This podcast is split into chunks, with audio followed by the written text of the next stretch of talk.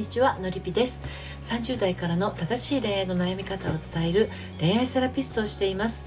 愛に悩む女性の心の進路相談をしたり仲間と一緒に人生の夢と愛を叶えていくのりぴの隠れ家オンラインサロンを運営しています、えー、今日はですねあのー、これはですね離婚している方子連れ離婚している方であるあるなんじゃないかなっていうことでお話をしていきますが子供元旦那に合わせたくない。このことについてお話をしていきたいと思います。はい。これねあの 離婚するとその夫婦はもう赤の他人になるんだけれども子供がいるとですねなかなかそうもいかないのが現実なんですよね。あの元夫っていうのはね、まあ、子供の実父になるわけ実のお父さんになるわけですよね。もう当然子供に会う権利があるわけですよ。そんなの分かってるって思うんだけど、まあ、これのためにね連絡連絡を取るっていうのが実はとっても面倒であり鬱陶しいのも事実なんですよね。なんでかっていうとこれ別れたのに連絡を取るっていうやつですよね、うん、恋人同士だったらその後あとその後ね消息不明になっても全く問題ないのに元夫とはですね定期的に連絡を取り合わなければならない。でなんならあのママ自身もですね会わなければならないっていうこともあるわけですよね。子供が小さかったりするとね、まあ、それが苦痛で苦痛でというあなたへお話をしていきたいと思うんですけれど。あのこれね子供元旦那に合わせたくないっていうのは感情が伴っちゃうからなんですよねやっぱりね。感情。あの元夫に会うモヤモヤがやっぱあるわけなんですよね。でこのモヤモヤを解消されれば、まあ、どってことなくなると思うんだけどあの元夫と会うことでモヤモヤが残る場合心理的にですねまだ他人になりきってないのかもしれないですね。うん、あの子供を介して会わざるを得ない関係が元夫っていう状態なんですけれどもあの心の底でね子供の夫あ違う違う子供の夫じゃない子供の父とあと自分の夫だった人っていうのが合わさってなんとなくなんとなく今も夫風情 旦那風情みたいな雰囲気をあの自分の心の中に醸し出してしまってもやっとするんですよ。これもしかすると元夫側にもそんな風情がね今も自分の妻風情みたいな 雰囲気をね醸し出している人がいるかもしれないんですよ。でも結論としてはもう赤の他人なんですよね、うん、ああ子供がいなければそう割り切れるしね。二度ともう会うこともない間柄なんだけど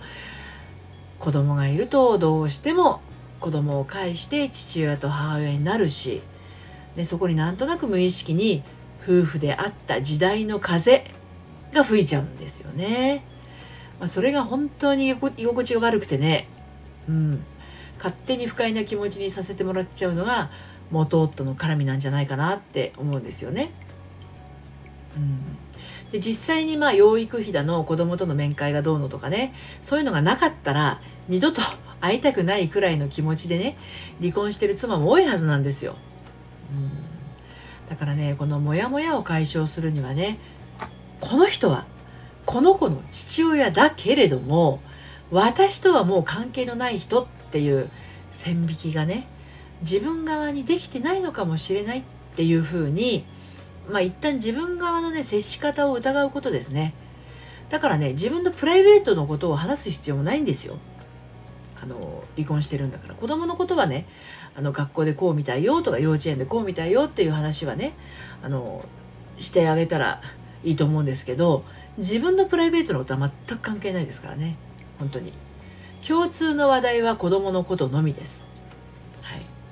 でねあのにもかかわらずあの元夫の生活や仕事新しい恋愛や結婚がどこか気になってしまったり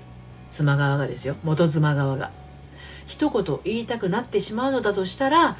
それは線引きがちょっと崩れてるのかもしれません。で逆に元旦那さん元夫側があの妻が元妻側の生活や仕事それから新しい恋愛や結婚のことをあだこだ言ってくるとしたらそれは元夫側の線引きが崩れてると。ねあの子供の父親であるのだからっていう思いはね子供の母親側からすると当然あるんだけどあの離婚してしまった以上あの元夫のその生活とか結婚仕事恋愛に踏み込んでいろいろ言う筋合いもないし、まあ、同時にその元妻側がですよ元夫側から言われる筋合いもないっていうことなんですよ。うん、お互いにあるのは子供への愛ですよね。それは確かなことだと思います。でそれ以外のことはもう本当にねそれぞれ自由の世界なんですよね。あのただそう分かっていてもですねなかなかそんな風にうまく切り離せない分かっちゃいるけど一言言われればカチンとくるしまあ、こちらも一言言いたくなっちゃうっていうねなかなかこう完全な他人になりきれない子連れ離婚っていう現実もあるんですけれども、えー、子供というかけがえのない愛を中心に離婚をしても夫婦は親という立場を教育あの共有していくことになりますね。だからまあ子供の生育に関しては当然意見も言ってきます。ね、子供に会いたいこともこちらの都合を構わずあの提案してきますよ。で母親側はね自分の都合だけで決めてきてっていう風になってムッとしますし父親側はこれでも気を使ってるのに？っていう風にムッとしちゃうんですよね。ではもともと離婚するぐらいだからね話し話し合いをするのも苦手な2人なんですよね。うん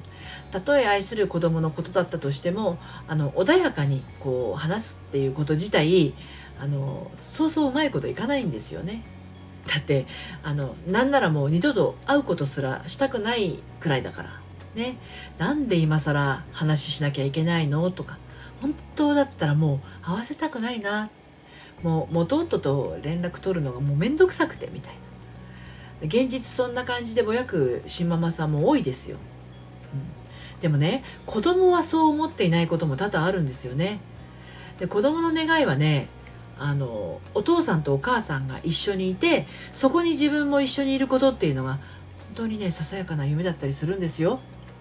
うん、だから子供がお父さんに会いたいお母さんと一緒に暮らしててお父さんに会いたいっていう子供のね小さな願いっていうのは本当はお父さんとお母さんと一緒にいたいっていう思いだったりするんですよ。ね、だから元夫と他人になりきれないっていうのは子供を介している以上ね、そして子供のこういうささやかな願いがある以上なかなか難しかったりする。デリケートな問題だったりするんですよね。ただね父親側が何かこう DV があったりとか何かしらこう離婚原因を多く抱えている場合は子供側もねお父さんに会いたくないっていう思いも湧くこともあると思うんですよね。そうではない場合は、まあ、子供はお父さんに会いたいし一緒にいたいなって本当に素直に思うものなんですよ。もうこれが全然自然な感情なんですね子供側はね。ただとはいえですよ。奥さん側からすると奥さん側というか新ママさん側からするとね終わってるんだもの。この恋愛じゃなくて結婚はね、うん、自由に行こうっていうところはありますよ。子供がお父さんに会いたいといえば会えるように連絡を取ります。でこれはね業務連絡なんですね。子供の親としての連絡のみなんです。大事な我が子っていう立ち位置で言ったら子供はもう元夫さんとシングルマザーのママ側と共通認識として大事なものなわけですね。でその大事なものを大事にしていくための業務連絡なんですね。そこに正直感情は不要です。気持ちは不要です。あなたの感情はどうでもいいんです。元夫さんの感情もどうでもいいんです。子供が会いたくて子供が会えれば嬉しくて幸せで楽しくてその時間を子供には感じる権利がある。それが分かってたらそれでいいということなんですね。はい、あとは元夫も元妻もそれぞれ相手を深く勘ぐることなくそれぞれが自由でいいんですよと。お互いが新しい恋をしようとどちらかが再婚しようともうそれは自由なんですよっていうこと。でもかけがえのない子供を思う気持ちだけはお互い親として持ってると。それが離婚後の子供を持つ親のスタンスですね。で子供はねやがて自立して独立していきます。いつまでもママにべったりパパに会いたいという状況ではなくなります。学校での友達がね良くなったりとか勉強が忙しくなったりとか恋人ができたり仕事が忙しくなったり子供の時間の使い方も年齢によってもうくるくる様変わりしていきますからね親たちがこう小さな泥仕合をしているのを横目に勝手に育っていっちゃうんですよ。ね、そしてやがて元夫と恋愛することがなくなる時が来ますから。でそういう時が来るまでじゃあ不自由なのかって言ったらねそんなことは全然なくてもうあなたは離婚した瞬間から自由の身ですから楽しくやってってください。元夫とのやり取りは子供のためで、ね、その業務連絡だっていうことでね感情を添える必要はありません。ということで子供元旦那に会わせたくないって思ってる場合はまだどこかで夫婦時代を引きずってるのかもしれませんよっていうお話でした。であの私のねサロンにはですね新ママさんも何人か参加されています。よかったら一緒に進んでいきませんか？はい、えー、説明欄のところにサロンのこと書いてありますのであのご興味ありましたら遊びにいらしてください。そして、えー、読むセラピー愛の取説の方でもこちらの方にはこちらのことについては綴っていますのでご興味がありましたらお読みになってみてください。今日も最後までお聴きいただいてありがとうございました。それではまたさようなら。